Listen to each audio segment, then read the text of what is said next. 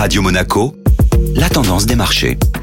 Radio Monaco, la tendance des marchés avec Société Générale Private Banking. Aurélie Lombardo, bonjour. Bonjour Benjamin. Les marchés ont repris des couleurs hier. Les marchés sont repassés dans le vert à la suite de l'annonce du retrait de soldats russes stationnés près de la frontière ukrainienne. À l'inverse de la séance de lundi, cet apaisement des tensions géopolitiques s'est donc traduit par une baisse des cours du pétrole, le Brent s'échangeant sous les 93 dollars le baril. La hausse plus forte que prévue des prix à la production aux États-Unis n'a pas entamé l'optimisme des marchés en début d'après-midi. Du côté des valeurs, les publications continuent. La société d'énergie française Engie a renoué avec les profits en 2021, portés par la hausse des prix de l'énergie. Le bénéfice net a atteint 3,7 milliards d'euros, alors que le groupe affichait une perte de 1,5 milliard d'euros un an plus tôt. Engie a annoncé un dividende de 85 centimes par action au cours de l'exercice 2021. Le marché a cependant été déçu par les perspectives du groupe à horizon 2024. Le titre a clôturé proche de moins 0,50%.